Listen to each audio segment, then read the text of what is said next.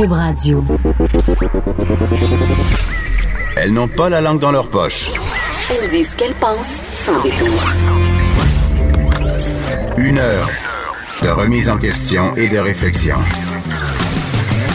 Geneviève Peterson. Vanessa Destinée. Les effrontés. Hey, bienvenue aux effrontés. Allô, Vanessa Destinée. Bonjour Geneviève Peterson. Écoute, est-ce que t'es hangover ce matin, lendemain de veille, post-Halloween? Euh, non, c'était hier ça. J'ai fait toute l'émission hangover. ça t'a pas paru.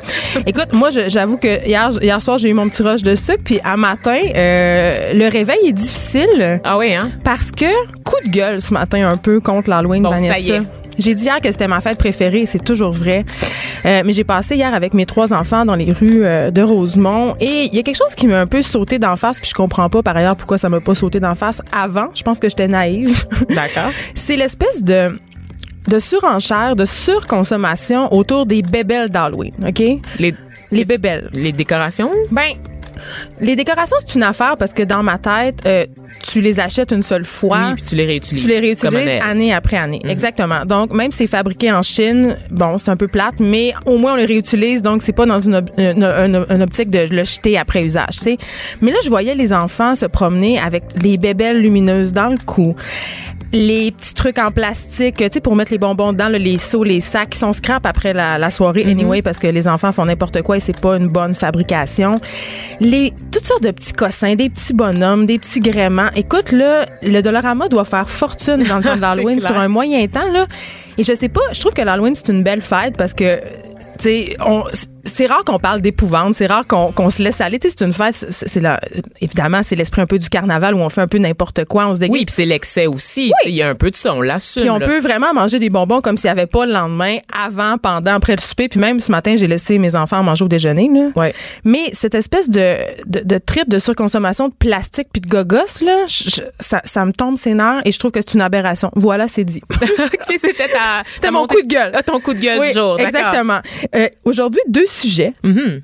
Euh, Il y a la Fédération des femmes du Québec qui a reconnu euh, la prostitution comme un travail.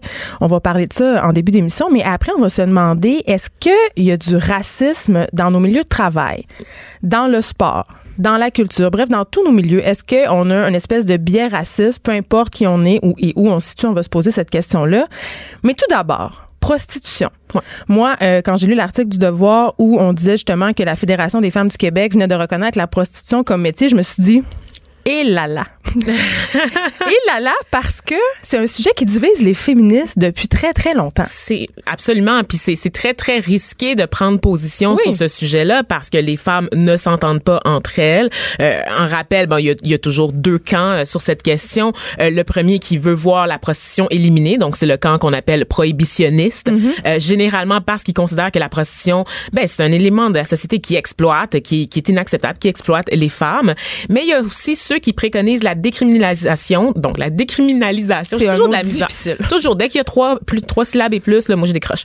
Euh, donc, euh, des femmes, euh, parce que, bon, ils disent que euh, il faut faire ça pour... euh, pour protéger les femmes, que les prostituées ont un libre arbitre, qu'il y en a effectivement qui choisissent de faire ce métier, que la, la meilleure façon de protéger toutes les femmes, donc que ce soit celles qui choisissent de faire ce métier ou celles qui y sont contraintes, c'est de décriminaliser la prostitution. Je suis dans ce camp-là, je, vais- je vais le dire d'emblée, mais j'ai un petit bémol, Vanessa. Vas-y donc. Ben, en fait, euh, c'est vrai que je trouve que décriminaliser la prostitution, c'est la meilleure chose pour protéger les femmes, euh, puis qu'elles puissent aussi exercer leur métier dans un cadre sécuritaire, puis aussi qu'on arrête de les ostraciser, euh, de les mettre à part. Donc, ça, j'achète tout ça, là, et je suis fort heureuse de, de- si ça se pouvait, là, je serais très contente. Sauf que, il faut faire attention de banaliser quand même ce métier-là. Quand j'entends des gens dire que la prostitution, c'est un métier comme un autre, J'ai de la misère aussi. j'ai un petit peu de misère parce que au même titre que être ambulancier, être policier, être un militaire, c'est un métier qui a des conséquences psychologiques et physiques qui peut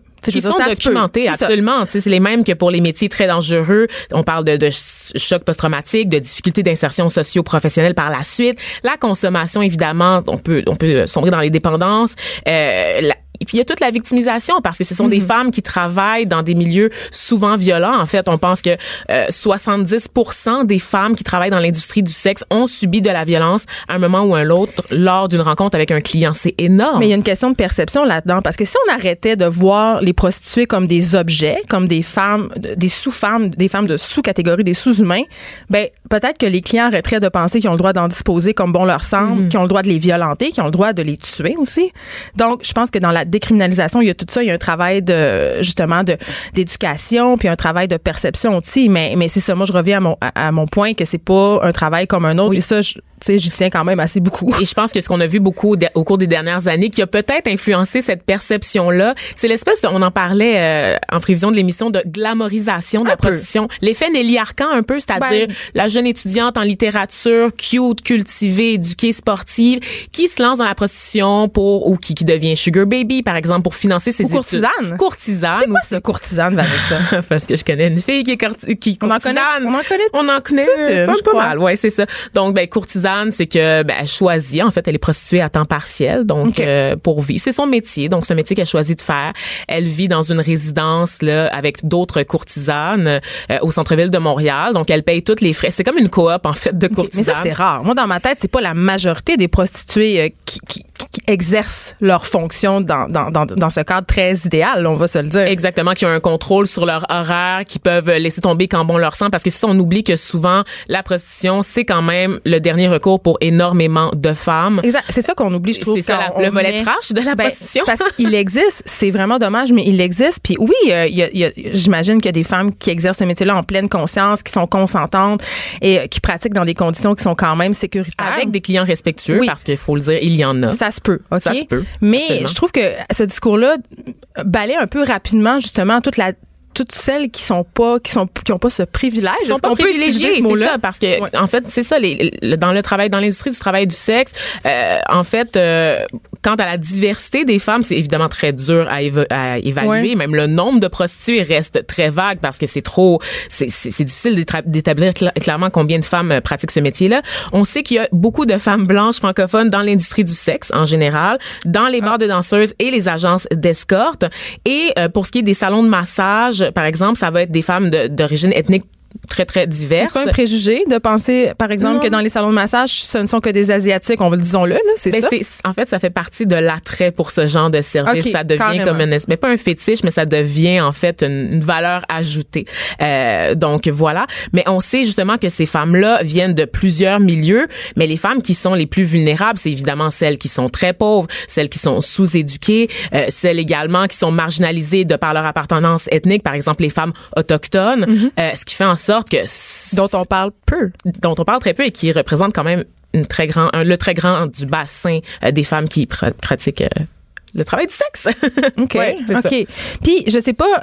Je pense qu'à Montréal, on est comme un peu les kings du travail du sexe. Là. Il y a du tourisme sexuel. Ben, Là, on qu'on- confond. Est-ce qu'on C'est ça. confond On mélange- de personnes, travail du sexe? C'est ça. Donc, le travail du sexe, normalement, c'est censé être consentant. Là, on s'entend. Donc, c'est un échange de services sexuels, donc pour de l'argent ou d'autres affaires, des cadeaux, un, un, un gîte ou peu importe. Euh, alors que la, la traite de la personne, ben ça, vraiment, le nom l'indique. C'est des gens qui sont contraints, qui sont dupés, euh, souvent sous l'influence d'un proxénète aussi. Euh, puis d'ailleurs, à ce sujet, à peu près 80 des femmes euh, qui travaillent dans l'industrie du sexe auraient un proxénète, en fait. Donc, leur, une partie de leur revenu revient à quelqu'un d'autre. Donc, ça, c'est de l'exploitation.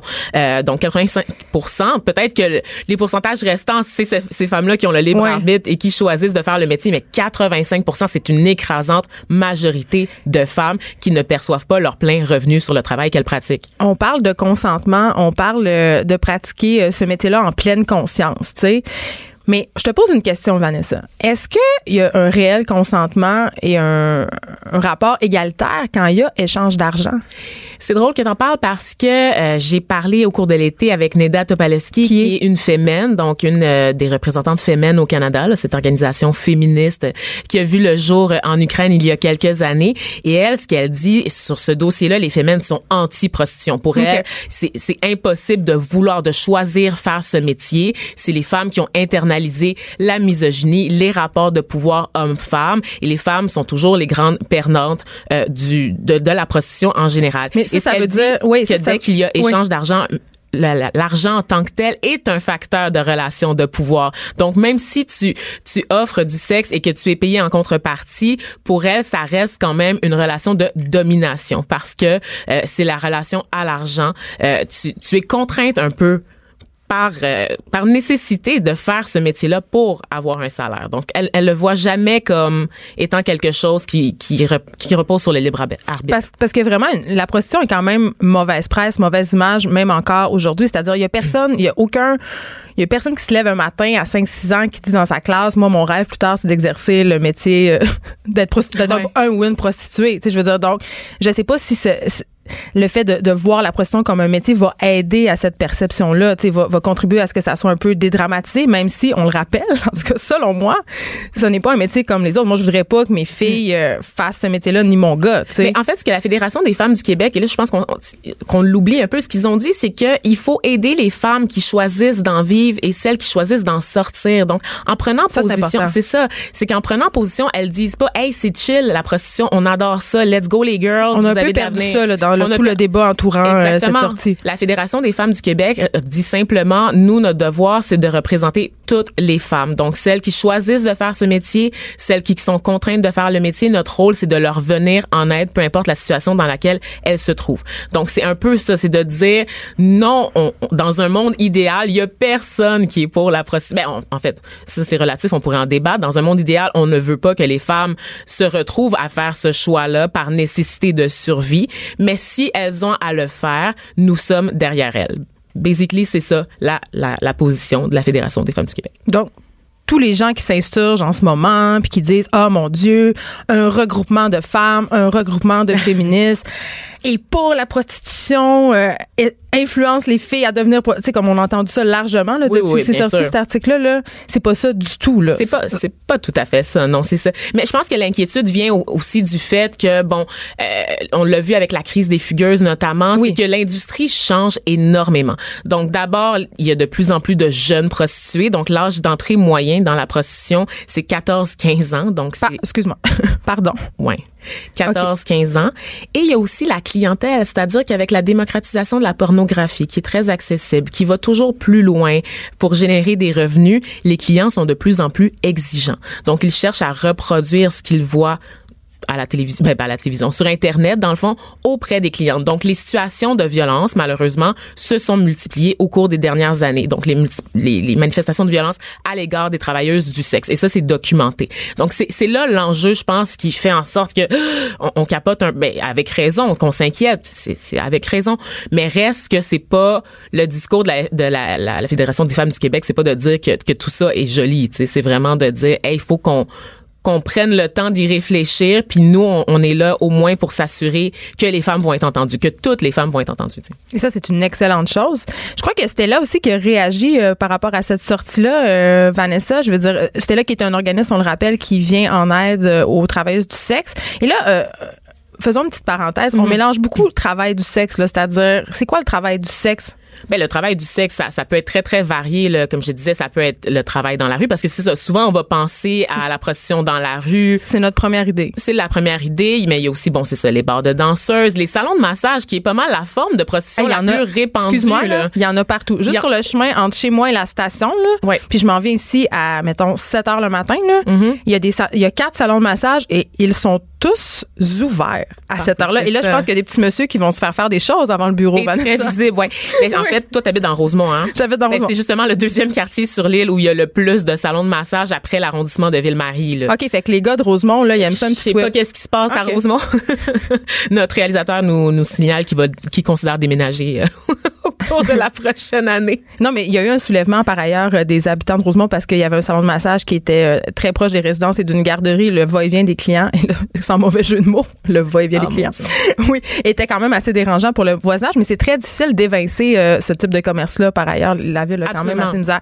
Donc, c'est ça. Fait le travail du sexe, c'est pas on a tendance à penser que c'est la prostituée euh, avec en mini-jupe d'or Caroline là, Oui, sur c'est le ça, bord de la rue. Mais que ça, évidemment. Tu sais, un échange de services. La- le, le travail du sexe, c'est vraiment un échange de services, donc sexuel, en faveur d'un retour d'argent. là. mais les, dan- les danseuses nues comptent-tu là-dedans? Oui, ça compte là-dedans, absolument. OK. Donc, puis justement, je reviens à un organisme comme Stella. Eux, est-ce qu'ils voient ça d'un bon oeil, cette sortie-là? Parce que je pense que euh, cet organisme-là lutte un peu à, justement, à la, ils sont pour la décriminalisation. Oui, mais c'est un organisme fondé par les travailleuses du sexe pour les travailleuses du sexe. J'ai pas vu passer la, la, réaction euh, immédiate là-dessus, mais leur discours est toujours le même. Et j'aime beaucoup d'ailleurs la cita- une citation que de Sandra Wesley, qui est, qui, qui est directrice de Stella, euh, par rapport à toute la question, qui permet justement d'exposer les nuances qu'on soulève depuis tout à l'heure là, quant au travail du sexe. Donc, elle dit, le travail sexuel n'est pas une forme d'exploitation ou de violence, mais les travailleuses du sexe restent vulnérables à l'exploitation et à la violence parce que le travail est criminalisé et stigmatisé, on le disait tout à l'heure. Les travailleuses du sexe sont diverses en termes d'identité, d'origine, ainsi que par rapport aux expériences dans l'industrie du sexe, comme dans la plupart des industries, elles peuvent être positives, négatives et nuancées. Je pense que c'est ça qu'on doit garder en tête. Oui, c'est ça. Puis on fait beaucoup de généralités. On parle de la prostituée de rue, mais les prostituées, en général, ça peut être, c'est très vaste, ça peut être n'importe qui, ça, ça peut être euh, des filles qui sont en guillemets, là je mets beaucoup de guillemets, bien normales. Là, Ah, c'est pas nécessairement des filles qui ont des problèmes de drogue, qui ont des problèmes d'alcool, qui viennent de des milieux dé- la rue, défavorisés. Sainte-Catherine dans Schlaga, par exemple. Oui, ça, pour ne pas la nommer. Bon, on le sait, là. Euh, donc, c'est pas, non, nécessairement une prostituée scrap euh, avec des marques de bottes de cigarettes sur le corps. Non. ça peut, ça, ça touche tous les milieux. Donc, ce qu'on veut, ce qu'on cherche à faire avec cette prise de position-là, on dirait que quasiment que je, je fais du militantisme pour eux, mais Non, mais je pense qu'on veut apporter une nuance. la nuance, Oui. c'est ça. C'est que toutes les femmes qui, qui vivent de ce travail-là puissent le faire en vivant et en travaillant en sécurité et avec dignité. Et je pense que cette sortie-là de la Fédération des femmes du Québec va grandement contribuer à changer un petit peu l'image qu'on a de, de ce métier qui n'est pas un métier comme les autres. Je souhaite le rappeler. On s'arrête un petit instant. Est-ce qu'il y a du racisme dans nos milieux de travail, dans le sport, dans la culture? On en jase après un petit moment. Restez branchés. De 9 à 10. Geneviève Peterson. Vanessa Destinée. Les effrontés. Est-ce qu'il y a du racisme dans le sport, l'industrie culturelle, nos milieux de travail? J'oserais Poser dire- la question sans y Ben, répondre, oui. Ben, Un oui dire- retentissant. Vanessa Destinée, euh, je pense que c'est plus un secret pour personne. T'es noire. Oui, ben voilà, ben on vous l'apprend, hein, donc euh, exclusif. oui, mais là, je vais utiliser un gros mot, là, mais n'ayez pas peur, chers auditeurs. Je vais utiliser le mot raciste systémique. J'ai eu peur que ce soit le N-word pendant Non. un instant. Non, non, vraiment pas. dit, mon Dieu, on est là, hein? J'aurais jamais osé. D'accord. Mais explique-nous un peu avant qu'on commence ce, ce sujet qui est, qui est vraiment comme épineux. Mhm. C'est quoi le racisme systémique, Vanessa? Ben, c'est sûr que c'est ça. C'est très euh, dérangeant comme définition parce que les gens confondent souvent systémique et systématique, mais dans, le- dans les faits, systématique, systémique plutôt renvoie à la notion de système. Donc, c'est de dire que le racisme est présent dans nos, dans nos institutions publiques, nos, nos institutions euh, économiques, politiques, sociales, euh, par l'entremise de nos billets, donc naturels. Donc, les gens qui, qui sont à la tête de, de ces, de ces institutions-là euh, ont des billets qui font en sorte que euh, une partie de la population ne se retrouve pas représentée dans les institutions qui sont censées euh, la représenter. Un biais, un biais, c'est comme un préjugé, si on. C'est exactement ça. Donc, ça, on peut avoir un, un biais racial, mais on peut avoir des, des biais de, de tout autre type. Par exemple, euh, on peut avoir euh, l'argisme, le sexisme. Donc, un biais, c'est vraiment une idée préconçue ou un préjugé qui euh, teinte notre perception de la société ou des choses. Bon, moi, quand j'entends des affaires comme ça, là, puis je suis certaine que je suis pas la seule, j'ai le goût de dire, ouais, mais je suis pas raciste. Je suis pas raciste, Ouais. mais ou euh, je suis Non. pas raciste, j'ai une amie noire, c'est Vanessa. C'est pas ça que j'ai envie de dire. C'est pas ça que j'ai envie de dire. Mais on a de la misère à dire qu'on est raciste, puis j'aimerais ça qu'on ramène ça un peu sur le plancher des vaches, Vanessa. Là, parle-nous de toi, là. Toi, là, mettons, est-ce que tu en as vécu des situations comme ça? Ouais, ben c'est ça. Quand j'ai une discussion avec sur le racisme avec les gens, les, les personnes blanches en général, le réflexe c'est toujours une position de défensive. Donc les blancs se sentent toujours attaqués lorsque je parle de racisme dans la société. D'où là, je suis pas raciste. Là, je suis pas raciste, mais c'est au-delà de ça. Le, le racisme, on n'est pas, on on n'est pas dans les années 50 là aux États-Unis. Là, c'est pas des noirs lynchés sur une croix. Là, c'est pas ça euh, le racisme. Le racisme, c'est le manque d'opportunités, c'est le manque de représentation, c'est le manque euh, d'égalité en fait. Donc c'est le fait d'avoir dans des sociétés très démocratiques, des sociétés très cosmopolites aussi des citoyens qui n'arrivent pas à, à, faire leur place dans la société. Donc je prends euh, l'exemple euh, des immigrants de deuxième génération en fait, par exemple comme moi. moi je suis née ici d'un père et d'une mère d'origine haïtienne et j'ai beaucoup de mes amis aussi donc j'ai des amis blancs, j'ai des amis racisés également qui se retrouvent parmi mes amis racisés dans des situations d'emploi précaires. Et là, tu te dis, ben comment ça? Eux sont pas passés par le processus d'immigration. Eux sont nés ici, avec la culture d'ici. Ils ont été à l'école en français. Ils ont fait toute leur scolarité en français, ont des diplômes, parviennent à l'université. Ils sont souvent les premiers de leur famille à, à rejoindre l'université et se retrouvent sur le marché du travail et n'arrivent pas à décrocher d'emploi. Et ça t'explique ça par le racisme, Vanessa c'est plus complexe que mm. ça. Donc, c'est souvent le racisme en fait va être un cercle vicieux, c'est-à-dire qu'il y a un manque de représentation qui d'abord va décourager euh, certaines personnes de même dans notre fonction publique. Là. Oui, absolument. Ben, les, les, chiffres dans la fonction publique c'est assez euh, astronomique là, juste pour vous, vous, donner une idée. En général, euh, au Québec, en fait, on est à 13% de la population qui appartient à une minorité visible. Euh, sauf qu'en ce moment, dans la fonction publique, il manque à peu près, là, selon un, exclusif là, du, du euh, reporter Thomas Gerbet, 25 000 employés issus des minorités visibles dans les organismes publics du Québec. Par exemple, la Société des alcools, il y a juste 2% euh, de minorités visibles. Hydro-Québec, 4 seulement. Dans les ministères, donc au sein même du gouvernement, juste 7% euh, Donc, et c'est ça qu'on oublie souvent parce que bon, avec le, le, discours sur la diversité dans le milieu de travail, on parle souvent de discrimination positive. Puis là, les gens sont comme, ben là, on va pas donner des jobs à des noirs juste parce qu'ils sont noirs, on va pas donner des jobs à des latinos juste parce qu'ils sont latinos. Elle a repris sa voix. J'ai repris ma voix. c'est ma voix sans café.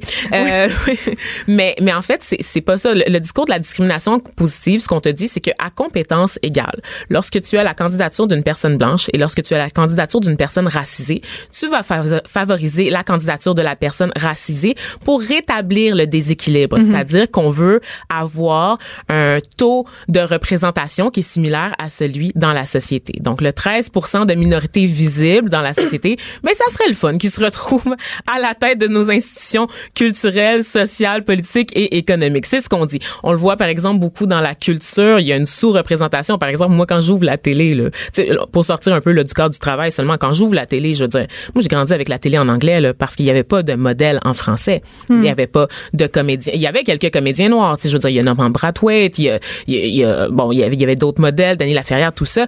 Mais euh, il y a un manque criant de diversité quand tu marches dans la rue. Ce que tu vois à la télévision, ça ne reflète pas ce que tu vois quand tu marches dans la rue, n'est-ce pas? Et parlant de manque de modèles, on a invité aujourd'hui euh, Jaime Biguira.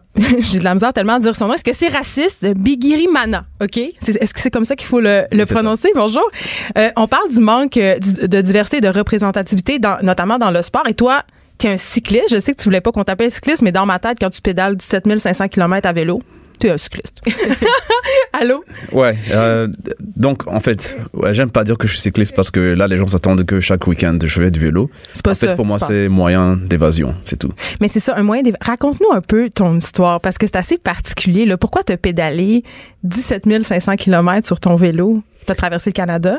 Ouais, euh, donc en 2016, un, ben, un jour j'en avais marre de tout et quand on en a marre de tout, enfin de tout le monde, et quand on en a marre de tout le monde, généralement, le problème, c'est pas eux, c'est soi. Mm-hmm. Et donc, sur un coup de tête, bah, j'ai décidé de traverser le Canada. Euh, bon, euh, pour moi, la partie la plus compliquée, c'était il faut que je quitte de Montréal, il faut que j'aille prendre de l'air, entre guillemets. Mm-hmm. Et puis, quand je suis arrivé dehors, je me suis dit, ah, maintenant que j'ai dit à tout le monde que je vais traverser le Canada, il faut que je le fasse. Mais en même temps, c'était un défi qui semblait enfin, c'est un défi qui semblait fou, mais je voulais quelque chose, je voulais genre ressentir quelque chose. Et puis, ben, en 15 mois, j'ai parcouru au Canada de, genre, je suis allé jusqu'à l'océan Atlantique, j'ai fait demi-tour jusqu'à l'océan Pacifique, et puis je suis remonté jusqu'à l'océan Arctique. Mhm. Et Jean-Aimé, euh, juste pour un peu de contexte, en fait, on te reçoit aujourd'hui parce que tu es la vedette d'une nouvelle campagne publicitaire de la MEC euh, qui a récemment fait un mea culpa en, en, reconnaissant que dans ses publicités, il y avait beaucoup, beaucoup, beaucoup de blancs et pas beaucoup de diversité. En fait, que leur publicité euh, pour les activités de plein air ne reflétait pas la diversité canadienne. Et donc, tu es toi-même, tu es noir aussi. Tu as participé à cette campagne-là. Pourquoi? Euh, en fait, euh, je traversais le Canada et puis euh, un jour j'ai reçu un message en me disant franchement ce que tu es en train de faire c'est un truc de malade. On aimerait raconter cette histoire parce que de un tu n'es pas genre le mec typique qui fait les, ce genre d'aventure parce que tu es un DJ. Ah oui, tu n'es même pas du tout sportif. Et en même temps, tu, tu, tu n'es pas, né, enfin, tu n'es pas né au Canada, ce qui est mon technique pour dire que je suis noir. Euh, et donc, ils m'ont dit, on aimerait raconter cette histoire. Est-ce que ça te dit? J'ai dit, ben, dans ma tête, je me suis dit, mais pourquoi? Et puis, il m'a expliqué qu'en fait, euh, il y avait une histoire, un problème de diversité, que euh, toutes ces histoires n'étaient pas représentées. Et je me suis dit, pourquoi pas? Parce que, en fait, une des raisons pour laquelle j'ai eu du mal à obtenir des financements pour mon voyage, ou bien du soutien tout de début, ce que les gens se disaient, mais c'est pas ton sport. Genre, euh, déjà à la base, j'étais mal parti parce que nous, entre guillemets, on est, je suis pas genre le visage typique. Nous les noirs, c'est ça que tu veux voilà. dire? Ok, je voulais juste préciser c'était quoi le guillemet ici. Ouais, oui. euh, on, on fait pas ce genre de choses. Donc déjà à la, à la base, personne n'avait mon temps. Même les, même les magasins de vélo se disaient mais bon bref. On voit pas ça des cyclistes noirs. Genre ils faisaient ça non mais ils disaient, ils me disaient mais tu vas même pas qu'est-ce que tu comptes faire? C'est impossible, tu vas pas pouvoir y arriver. Mais déjà, mais moi dans ma tête je me disais ben si les gens bon, personne n'a fait ce que j'ai fait, mais je me suis dit, ben, pour moi, il faut juste que je tente le coup. Et donc, mec m'a contacté, ils m'ont dit, on aimerait faire un, petit film à propos de ça. Est-ce que ça te dit? Mais pour moi aussi, je voulais partager mon histoire. Parce que avant tout, je suis un être humain et j'ai décidé de faire quelque chose que peu de gens ont fait. Et je me suis dit, ben, c'est ma manière de raconter mon histoire. Mais est-ce que le message de représenter, de faire plus de, de, de diversité, est-ce que ça t'interpellait? Est-ce que toi aussi, dans le fond, avant de te lancer dans cette aventure-là, tu étais comme, mon Dieu, je regarde le milieu du sport, je regarde les activités physiques, les, les activités de plein air, puis je me retrouve pas dans les modèles qui sont véhiculés en ce moment? Euh, pas du tout. Euh, je veux pas dire que j'ai traversé le Canada pour démontrer que les Noirs pouvaient le faire. Euh, on sait tous que les Noirs, on a, on a subi pire, entre guillemets, donc j'ai pas besoin de le prouver. Et puis aussi, je suis d'origine rwandaise, je pense que j'ai traversé pire.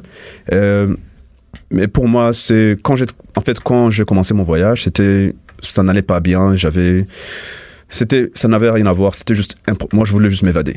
Mm -hmm. Mais puis, et puis par la suite, j'ai euh, commencé à, enfin, je recevais les messages de mes fans parce que avant tout, je suis un DJ qui me disait, franchement, c'est bien de voir une personne noire qui fait ça, ça inspire mes enfants. C'est ça, t'es devenu comme une espèce de modèle. Voilà. Et donc là, je me disais, enfin, c'est très gentil, mais merci pour la pression. Maintenant, je dois, je peux pas, je peux pas abandonner, quoi. Tu devais le faire. Voilà. Puis quand tu parlais euh, avec ta communauté de, de, ce défi à venir, c'était quoi les réactions autour de toi? Mais la chose, en fait, et c'est ça, en fait, c'est le problème de manque de, euh, de représentation est tellement énorme que même les gens qui ne sont pas représentés pensent que l'activité en tant que telle, on n'est pas censé la faire. C'est pas pour nous. La plupart des gens qui me disaient, mais tu es fou, qu'est-ce que, que tu vas faire? Les Noirs ont fait pas ça, c'était des Noirs. Mm -hmm. Ça, je vais pas le mentir. En fait, euh, les Blancs, la plupart, enfin, pas les commerces, mais pas les, pas les entreprises, mais les, les Blancs, genre, pour eux, ils disaient, mais tu es fou, tu vas le faire, tu vas mourir deux fois. C'était genre, c'est une aventure folle. Pas que le fait que je sois noir, parce que eux, ils se voient faire ça, mm -hmm. ils le font. Enfin, et, et donc, je ça. Mais les Noirs, ils disaient, ben, t'es malade, on, on fait pas ça. Et puis bon, en même temps, certains me connaissent, savent que je suis frileux. Donc, donc j'étais vraiment le, le, pire des candidats. Mais aussi, comme je dis, je suis un, enfin, je suis un artiste et les artistes, on a cette, euh, enfin, cette image que nous sommes fragiles, on peut rien faire. Et donc, il y avait tous ces, toutes ces images négatives à propos du concept à la base. Mmh, on s'arrête un petit peu, on poursuit cette discussion fort intéressante après la pause. Pas d'histoire de sacoche puis de rouge à lèvres. Front, des idées, du cran. Les effronter. De retour avec Jean-Aimé Bigirimana, un cycliste, mais surtout un DJ, on l'a dit euh, avant la pause. Dans ma tête, ce milieu-là, le milieu de la musique, les DJ en particulier, c'est un milieu qui est assez blanc. Est-ce que je me trompe? Euh, non, c'est quand même assez un milieu assez diversifié. OK. Parce que, c'est un préjugé. mine de rien, la musique qui se joue actuellement, c'est la musique noire. Et qui la joue mieux, ben les doigts. Euh, mais mais par contre, le monde de la nuit, ça c'est tout- tout- toute une autre histoire. Ah, ben c'est ça. Voilà. C'est celle-là qu'on veut entendre. Ouais, L'histoire mais- du monde de la nuit. Vas-y. Voilà. Donc euh, le monde de la nuit, ben il y a ce préjugé déjà à la base. On sait tous que pour certaines personnes, c'est difficile de rentrer dans les bois de nuit. Quand on est noir. Bah oui, parce que c'est genre Mm. ouais, il faut il faut il faut genre s'habiller en costard, Oui. costume, tandis que si quelqu'un s'habille en basket, tout le monde est habillé en basket, mais la seule personne noire qui est habillée en basket, ah non, ce soir c'est complet. Ça, c'est un classique des histoires de discrimination. Tu me permets, Voilà. permets de rebondir là-dessus, mais quand on sortait au cégep et au second, bon, ben, plus au cégep, mettons, euh, les gars noirs, c'est ça, qui s'habillent en, en yo, on va dire, donc avec des baskets, comme tu le disais, euh, des jeans, des habits très, très relax, se font refuser l'accès parce que c'est jugé pouilleux, c'est jugé associé aux gangs de rue, mais un blanc qui s'habille de la même façon va rentrer. Et ça, j'en ai été témoin. It's a fact. ça arrive en ville, dans les clubs de la ville. Ben genre quand je dois rendre visite à mes amis DJ, je dois d'abord expliquer que je suis un DJ, que je travaille ici, que je connais un tel, alors que je suis un DJ à la base, je suis censé bah, rentrer sans avoir expliqué que je suis. Les Mais il faut d'abord que je montre une liste. Tandis que, mais, bah, je me prends même pas la tête quand je dois rentrer dans une boîte, bah, et que je suis avec une amie, enfin, une amie blanche, bah, je lui dis de passer en premier, et puis il me fait rentrer. Alors que c'est moi qui travaille dans le monde de la nuit. Mais ça, c'est des choses que peu de gens vont, enfin, la- le problème avec la discrimination, est, à moins qu'on ne soit visé, bah, on va, c'est, difficile de remarquer. J'ai la bouche ouverte en ce moment de surprise. Il y a un silence parce que j'en reviens. je- J'en reviens pas. C'est ça, ouais. Ça, c'est des histoires de, de racisme ordinaire, de racisme quotidien. Mais c'est ça, parce qu'on l'a dit tantôt, tu sais, euh, quand on pense racisme, on pense euh, les grands gestes d'éclat, l'esclavage, le Ku Klux Klan. Là. Ah ouais, mais, Martin mais- Luther King. euh, oui, c'est ça, c'est ça la pensée qu'on a. Mais ce dont il est question aujourd'hui, c'est le petit racisme ordinaire. C'est le, le racisme qui se manifeste dans tous les milieux par des petits gestes, par des opportunités qui sont tout simplement pas présentées. Exactement. Euh, Ou des remarques insidieuses sur le fait, par exemple, que moi, en tant que femme noire, j'ai ma job parce que je suis une femme noire, sais. Ah, c'est pas Donc, ça? c'est- Je pensais que c'était parce que t'étais une femme, tout court. Voilà, c'est ça. Mais c'est- c'est des commentaires comme ça qui font en sorte que les gens remettent toujours en question la, la légitimité de notre présence. Donc, c'est un peu ce que tu racontais quand tu rentres dans un dans un club pour travailler. Les gens te demandent pourquoi tu es là. Tu ils peuvent pas prendre pour acquis que tu, tu exerces le métier de DJ. Tu sais. Ouais. Et, et puis des fois aussi, c'est, euh, mais genre par exemple, il y a un problème. Et puis les gens vont venir me dire, il y a un problème. Je dis, mais pourquoi vous me regardez moi? Ah, parce que tu serais automatiquement le portier? Ouais, parce que ouais. Et puis je dis, mais est-ce que j'ai vraiment la personne, genre, je suis tellement négligent. Est-ce que je suis vraiment genre le videur que vous avez en tête? Mais c'est, mais en fait c'est c'est des images, c'est enfin, mais personnellement je pense pas que c'est parce que les gens pensent que être raciste c'est être méchant.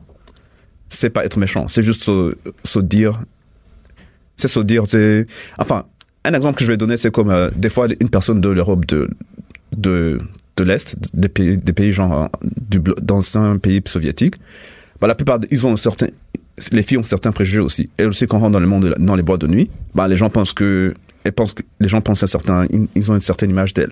Que ce sont des prostituées. voilà. Mm. va mais mais la chose que une fois j'expliquais ça à une amie et qui disait ouais j'en ai marre de ça j'ai dit mais voilà en fait tu comprends comment nous les noirs se soit ils se disent automatiquement quand il y a généralement une dispute dans une boîte de nuit les videurs vont généralement vers le groupe de noirs parce qu'ils pensent que c'est de là où ça commence Oui, parce qu'on associe euh, certaines communautés à certains métiers. Par exemple, les gestes. Haïtiens, chauffeurs de taxi, euh, les Asiatiques ont des dépanneurs. Tu sais, on est quand même là-dedans. Là. Quand Et- tu nous racontes une histoire comme ça, c'est de dire que Et les Noirs sont associés à la violence, aux Voilà. de rue. Oui. Forcément, si t'es noir dans un club, t'es là pour Ouais. recruter des jeunes adolescentes ou quelque chose d'un peu trash comme ça. Donc, poser des gestes violents. Exactement. Donc, c'est toujours d'avoir des billets euh, sur les communautés. Puis la norme aussi, c'est que on, on est on est tellement dans la culture occidentale, la, culture nord-américaine, on pense toujours que la norme est blanche, alors que la norme est beaucoup plus éclatée que ça. Mais le monde autour de nous fonctionne en fonction du point de vue des blancs sur les situations. Donc, c'est toujours ça qui prime en fait. Ouais. En fait, ce qui me tue dans tout ça est que 100% de la musique qui est jouée dans le monde de la nuit, c'est une musique noire. C'est et pourtant les gens là ils, ils le savent. Et pourtant là, ils- quand il y a un problème de genre le fait, la représentation par contre, elle gêne. Genre le fait que tout le monde soit dans la même boîte de nuit, dans le même milieu, ça, ça, gêne- ça met les, les gens mal à l'aise. Et puis ça c'est, enfin ça c'est un truc que je trouve généralement assez étrange. Comme euh, quand j'étais aux États-Unis, je leur disais aussi, vous avez un problème avec euh, ben, les Mexicains et pourtant vous aimez les tacos. C'est genre. euh, C'est qu'on aime la culture, mais on Voilà. n'aime pas les gens. Voilà, et il faut se décider quoi. Ou bien et puis en même temps, euh, ben on va pas se mentir, les, les, les, les boîtes de nuit où il y a un peu de tout, elles sont plus marrantes. En tant que DJ, ça fait 20 ans que je fais mon boulot et je sais que quand il y a plus de diversité euh, culturelle et puis euh, euh, raciale, c'est plus marrant. C'est la fête elle est meilleure quoi. Et c'est parce que c'est la mixité voilà, sociale. c'est- et c'est genre les, les meilleures boîtes de nuit de Montréal, c'est celles qui acceptent tout le monde. Et Est-ce que toi, souffert, t'as, t'as souffert du manque de modèles dans ta vie? Donc, est-ce que toi-même, tu t'es retrouvé confronté en grandissant à un manque de modèles, puis tu t'es dit, oh my God, qu'est-ce que je vais faire dans la vie? Je, je sais pas où me diriger parce que me semble que j'ai pas, j'ai pas de modèle pour m'inspirer ou pour m'encourager. Est-ce que c'est quelque chose que toi t'as vécu? Euh, j'ai grandi en Afrique. Je suis arrivé ici quand j'avais 22 ans. Donc en Afrique, il y a beaucoup de noirs. J'avais des modèles, notamment Des référents culturels Voilà. qui te ressemblaient. Voilà, des gens qui me ressemblaient. Et c'est pour ça qu'en fait, heureusement que je suis venu, le temps que j'arrive ici, j'avais déjà une idée de ce que ben, je pouvais faire. Mais euh, pour ce genre d'aventure, genre les, le vélo, bien le cyclisme, ça c'est c'est très rare quoi. Et là, je dirais une fois, je faisais, euh, je revenais d'Ottawa à vélo et j'étais euh, vers Laval. Et puis un petit garçon qui a dit à sa maman, oh regarde maman, il, il est cycliste, il est noir. bon, c'était bon, c'était un, garçon noir. Bon, j'étais de, j'étais fatigué parce que je revenais d'Ottawa, donc je voulais, enfin, je voulais aller leur parler, leur dire, nous sommes plusieurs, c'est parce que nous ne sommes pas représentés. Mais en même temps, je me suis dit, la mère elle allait me dire, mais qui t'a sonné, qui t'a demandé quoi que ce soit. Et j'ai juste continué, mais ça m'a fait, ça m'a fait sourire, mais, mais ça m'a donné un petit cha- chagrin, genre, ce genre de remarque ne devrait pas se faire. Genre, le fait qu'ils voient un cycliste, une pardon, une personne à vélo noir, et qu'ils disent un vélo, enfin, un cycliste noir, et en fait, c'est parce que je portais la tenue. Parce que un- une personne normale à vélo, oui, ça va, si tu es noir. Mais si tu portes la tenue de cycliste, genre les habits qui sont Un archi, sportif, un archi professionnel. moulants, Oui. là, c'est, oh, wow, ça se remarque. C'est comme un Black Panther à vélo, tu sais, c'est un symbole fort, Voilà. tu sais, qui envoie un message quand même. Je Voilà. reviens à ton aventure à vélo. Par ailleurs, on va mettre le lien sur notre page Facebook de- du documentaire Évasion euh, dont tu as fait euh, l'objet et qui est euh, sponsorisé par MEC. Est-ce que Parfois, moi, j'ai l'impression que, que les entreprises euh, mettent en branle ces politiques-là, ils font ces mea culpa-là. C'est sûr que c'est c'est noble en soi, puis c'est bien, On ça va le fait, prendre. ça fait, oui, on va le prendre, mais et puis, puis même quand il est question de la représentativité puis de la discrimination positive, j'ai l'impression qu'on fait ces gestes-là, puis après ça, on se lave les mains, on a un peu l'impression qu'on a fait notre part. Est-ce que c'est pour se donner bonne conscience? Euh, dans un, ça même si c'est pour se donner bonne conscience, mais ça a un bon effet. Donc, parce qu'on va pas se mentir, mec, ce sont, ils sont pas, c'est pas une euh, organisation de charité. Pour eux, c'est pour se faire de l'argent, mais quand même comprennent que, ben, à long terme, le plus ils représentent tout le monde, ben, le plus, ben, tout le monde va se sentir, euh, va commencer. Enfin, ça va, ça ne va que faire croître l'industrie. Un exemple bête, j'ai traversé le Canada à vélo, et puis mon frère m'a dit, franchement, si mon grand frère est allé traverser le Canada à vélo tout l'hiver, ben, moi, je peux aller faire avec, avec, euh, je peux aller faire du camping d'hiver pendant un week-end. Il est allé à Mec, il a acheté ses habits, euh, tout son matériel là-bas.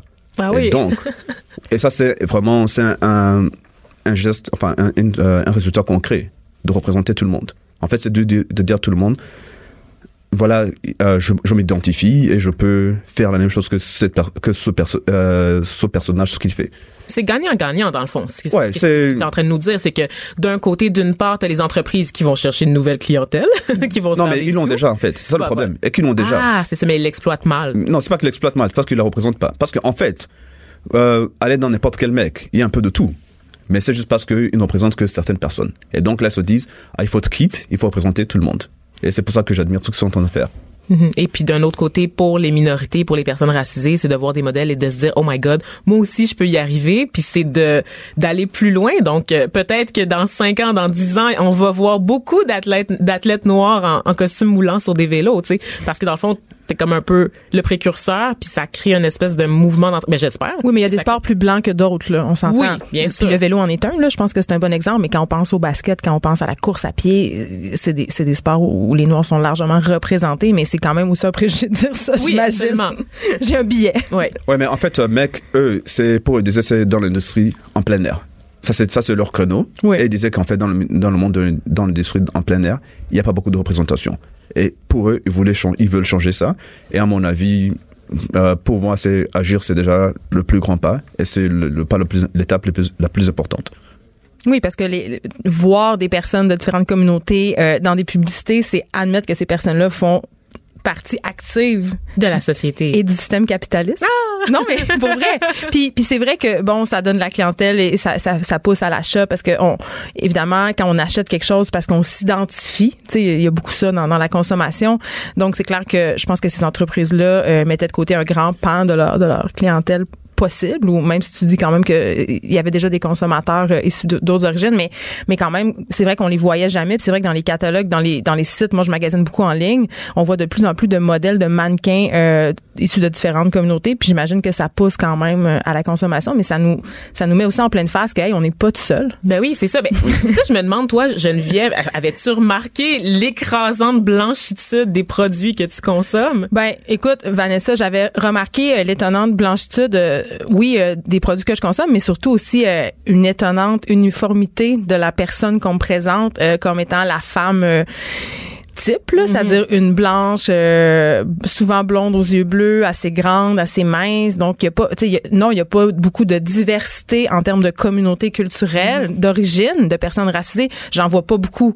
Sauf que je vois pas beaucoup non plus d'autres modèles de corps. Ah, c'est qu'on a tendance à uniformiser absolument tout. Tu sais, ouais. Puis je pense que des initiatives euh, comme celle de mec, euh, même si on se le cachera pas, il y a du capitalisme qui se cache derrière ça, ben ça nous aide quand même à faire des Mm. pas en avant.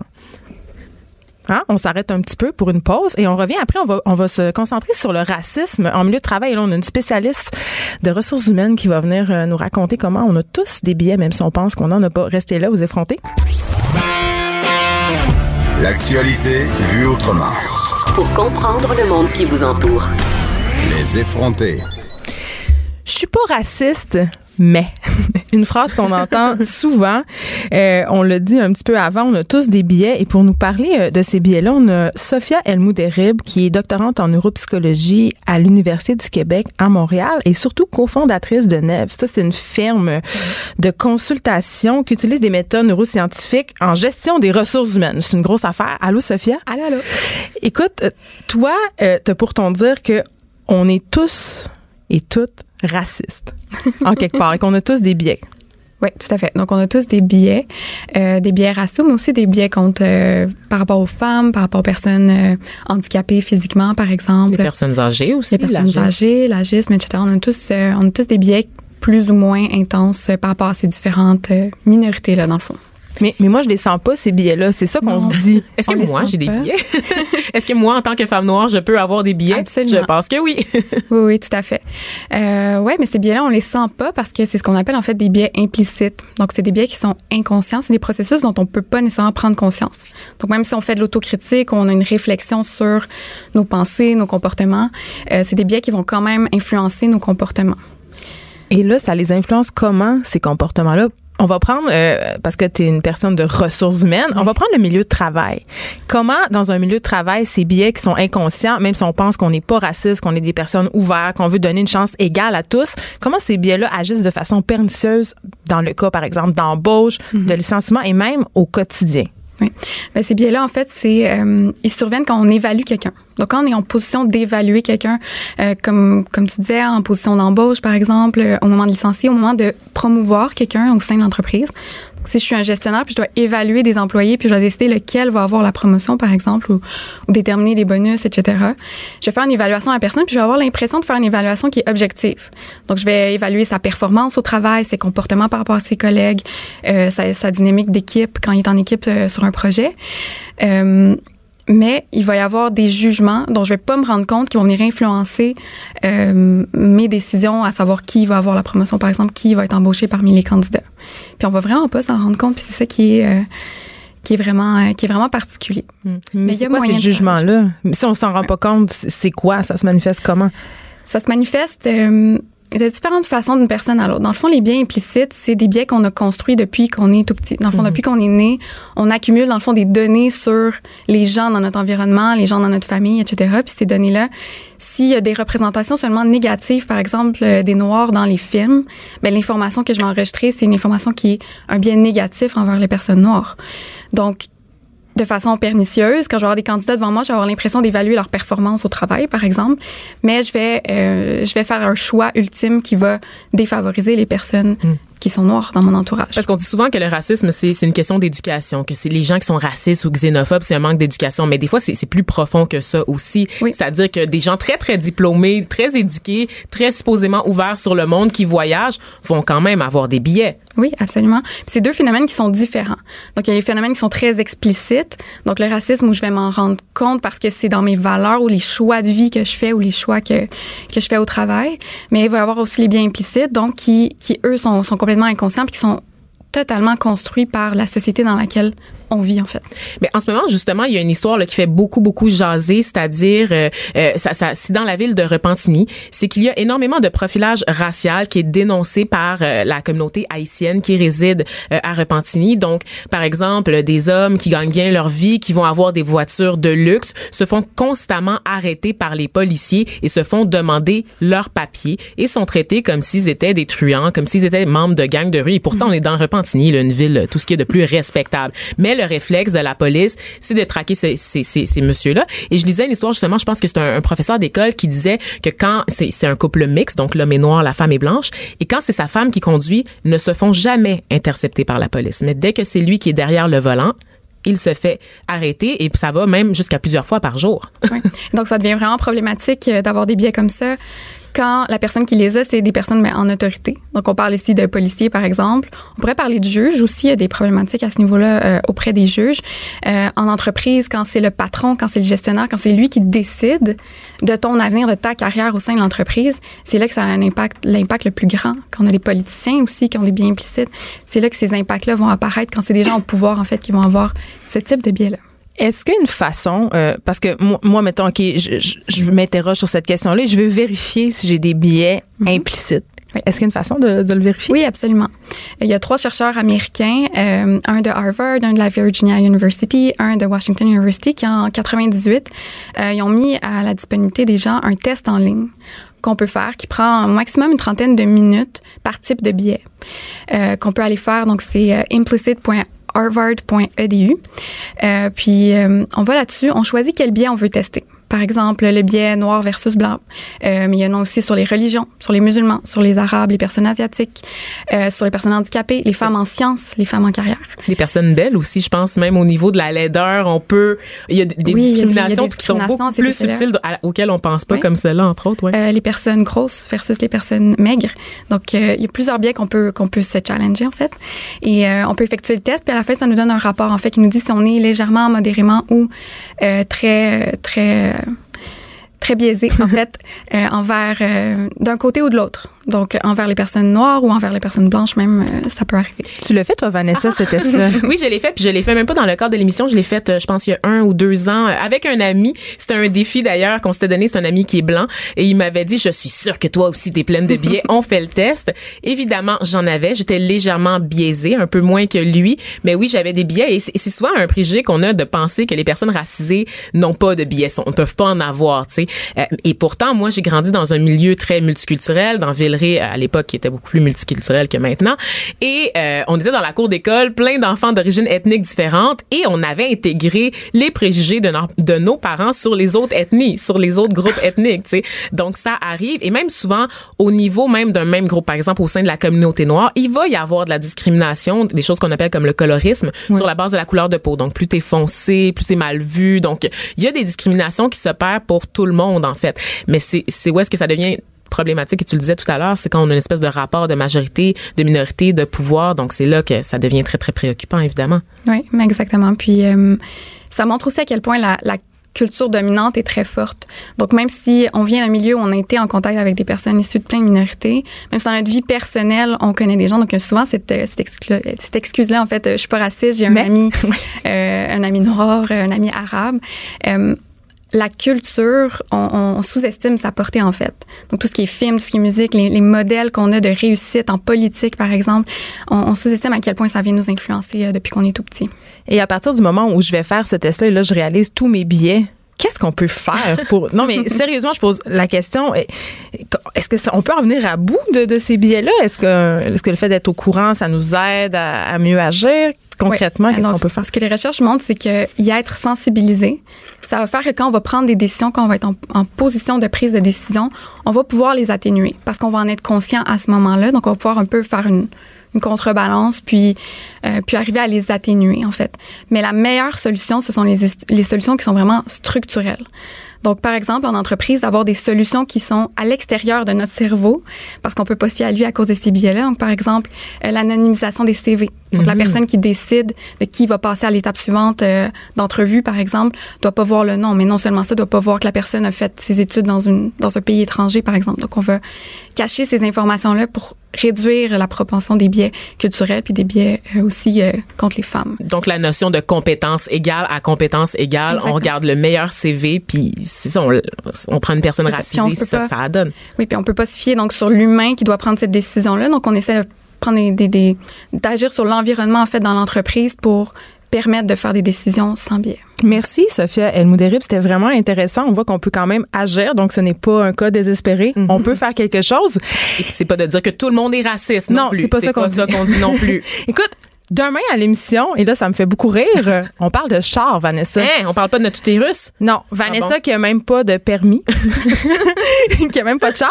On va, on va poser toutes sortes de questions à, à Germain Goyer, qui est notre, qui est notre chroniqueur automobile. Notre chouchou. Oui, et là, on va, on va lui poser tout, tout, tout- je pense qu'on va poser des questions niaiseuses, mais aussi des questions pertinentes sur la culture char. là. Tu sais, qu'est-ce qu'il faut Les affaires faire? de gars, les affaires de mâles. En tout cas, je veux juste dire que j'ai pas encore mes pneus d'hiver. Merci d'avoir été là. J'espère que vous allez être là demain pour cette discussion char. Vous avez écouté Les Effrontés à Cube Radio.